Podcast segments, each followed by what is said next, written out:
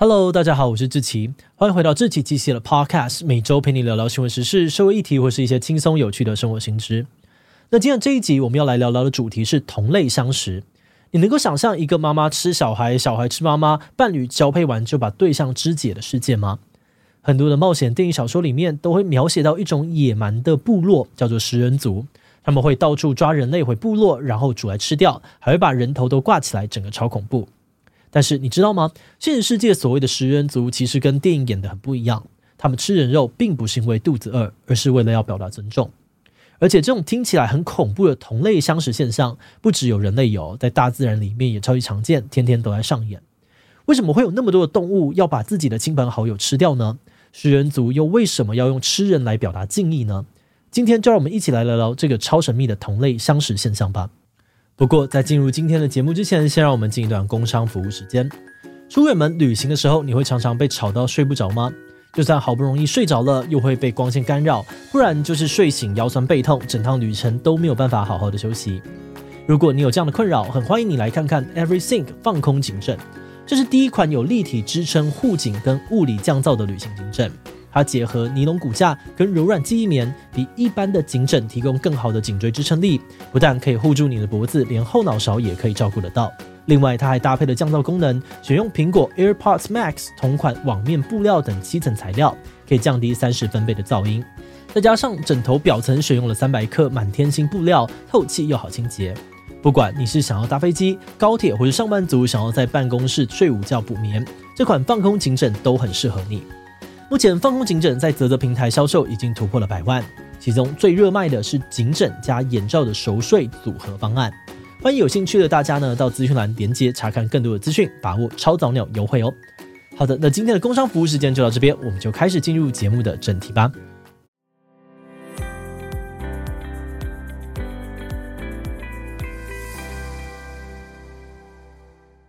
所谓的同类相食，就是把同类当作食物的行为，英文念作 cannibalism。这个字呢，最早出现在哥伦布时代哦，一开始指的是住在加勒比海群岛上面的加勒比人。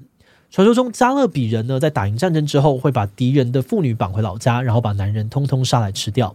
而这个恐怖故事后来被哥伦布一群人大力的传播，以至于讲到加勒比人，大家就想到吃人，所以这个名词呢，也就渐渐的转变成食人族的意思。后来更引申成所有同类相食的代称。那关于加勒比人的吃人传说到底是真是假？我这里先卖一个关子，等等再解答。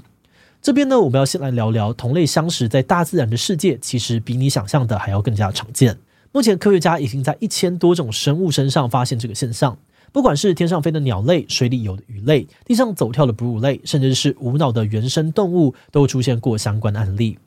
而其中最常见的就是亲子之间互相吃掉的状况。像是很多人小时候都养过的孔雀鱼，就是大自然同类相食的经典案例。如果你仔细观察，就会发现孔雀鱼妈妈在生完小鱼之后，这些新生的小鱼会开始一只只神秘的消失啊，没有错，就是被鱼妈妈吃掉的。这是因为孔雀鱼产后非常的需要营养，所以在有需要的时候，鱼妈妈便会毫不犹豫的直接把自己的宝宝当成月子餐给吃掉。而除了妈妈吃小孩，小孩有的时候也会吃掉妈妈，也就是所谓的弑母现象。像是龙头蛛科的蜘蛛妈妈在生完宝宝之后，会溶解自己的器官，把营养成分给吐出来给幼蛛吃，而小蜘蛛们呢，就会这样子一口一口把自己的妈妈吃得一干二净。嗯，谢了，我今天的大自然用的够多了。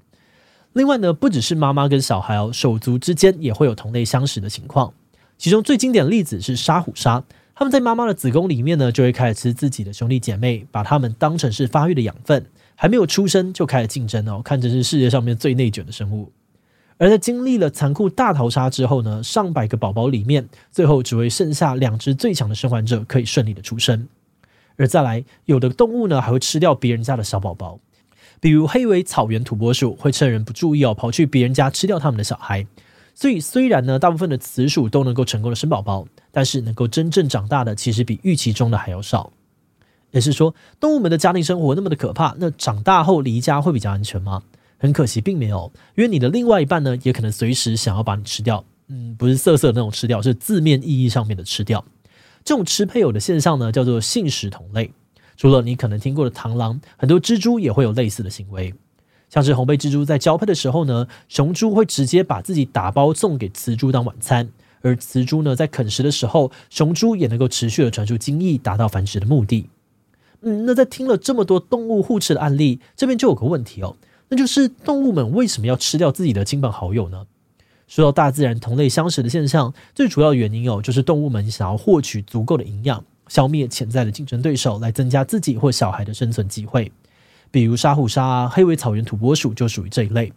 而红背蜘蛛边吃饭边交配的这个方式呢，道理也是一样的。只不过反过来帮雌性呢补充生产时所需要的能量，确保自己可以生下健康的后代。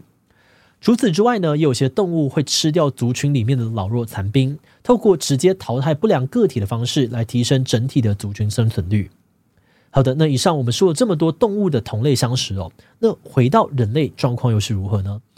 其实回顾人类的历史，就算我们先撇除掉像汉尼拔那种比较个案的犯罪案例，大规模的吃人习俗也是一直都有的。你就发现，人类早在冰河时期就已经开始有吃人的行为。比如说呢，在英国的高夫洞穴里面，学者就发现了许多充满啃咬、撕扯跟切割等痕迹的人骨。另外，在古埃及的这个坟墓壁画当中，也有吃人相关的内容。尼罗河区的战士、罗马时代的德鲁伊教部落呢，也都有吃人行为的记载。而至于在我们比较熟悉的亚洲，唐代中国呢，就曾经流传小孩割肉给长辈吃的故事。而十六世纪的西藏僧人呢，也有食用人肉药丸的记录。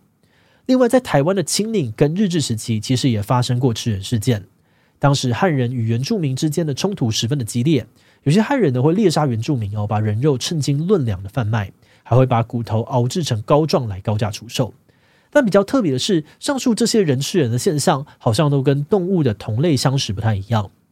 刚刚我们有说到，动物吃自己的亲朋好友，主要是为了生存。可是人类很少会为了生存而吃人，当然也不是没有了。像是中国大跃进政策造成的三年大饥荒，当时就有很多地区传出了人吃人的案例。而二战期间的集中营也有发生过人吃人的案件。但是这些案例呢，都属于极端且少见的状况，通常是在物资与食物极度匮乏的情况之下，人类才会为了生存而吃人。其他大部分人吃人的原因呢，都是一种象征性手段，用在报复或者是宗教仪式上。比如前面提到的台湾汉人吃原住民哦，就是一种报复手段，吃掉你，让你知道谁才是老大。另外呢，有些信仰也相信说，人死掉的灵魂呢会停留在尸体上面，如果在这个时候吃掉自己的敌人，就能够阻止他们的灵魂升天。那其实除了报复这种偏负面的动机哦，前面提到很多古人吃人的习俗都是出于良善的宗教仪式，像是德鲁伊教徒相信，透过吃人能够让整个部落繁荣昌盛。又例如，唐代的小孩把自己的肉割给父母，也是为了展现孝顺之心；而至于那个西藏僧人食用人肉，则是为了提醒自己肉身短暂等等。总结来说，人类史上把人肉当作是食物来源的状况，其实非常非常的罕见。于是，这就可以呢回到我们一开始的问题哦：传说中的食人族是怎么回事？他们真的存在吗？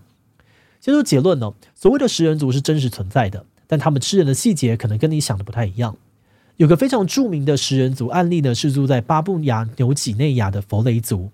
根据调查呢，佛雷族人他们会砍断人类尸体的手脚，把肉割下来由男人们分食。接着呢，他们会剖开肚子，把脑袋啊跟各种内脏拿出来交给女人们吃掉。就连小孩子们呢，也会在旁边看整个肢解过程，顺便分一杯羹。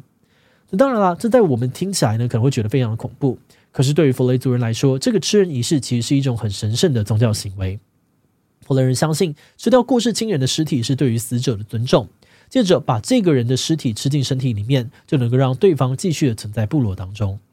那因为这个仪式哦，他们还发展出了很特别的问候语，就像是台湾人常吃的假爸爸，那佛雷人呢会用我吃你来打招呼。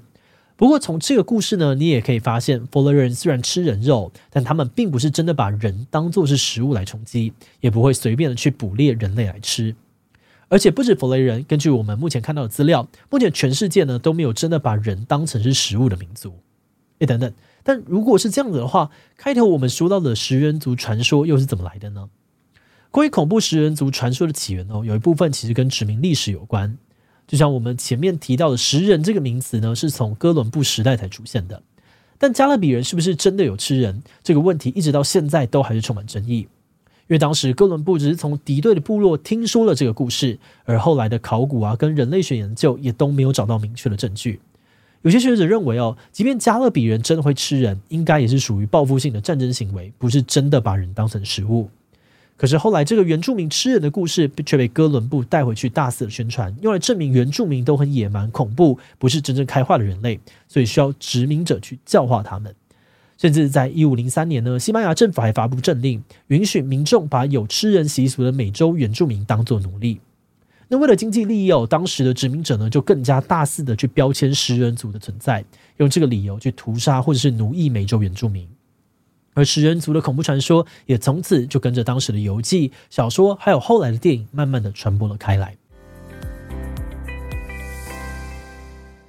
节目的最后，也想来聊聊我们制作这集的想法。老实说呢，我们以前在听到关于食人族的故事呢，也都会觉得超惊悚啊、超恶心。但这次做完研究之后，我们发现哦，自己对于食人族的恐惧，很多时候只是出于不理解而已。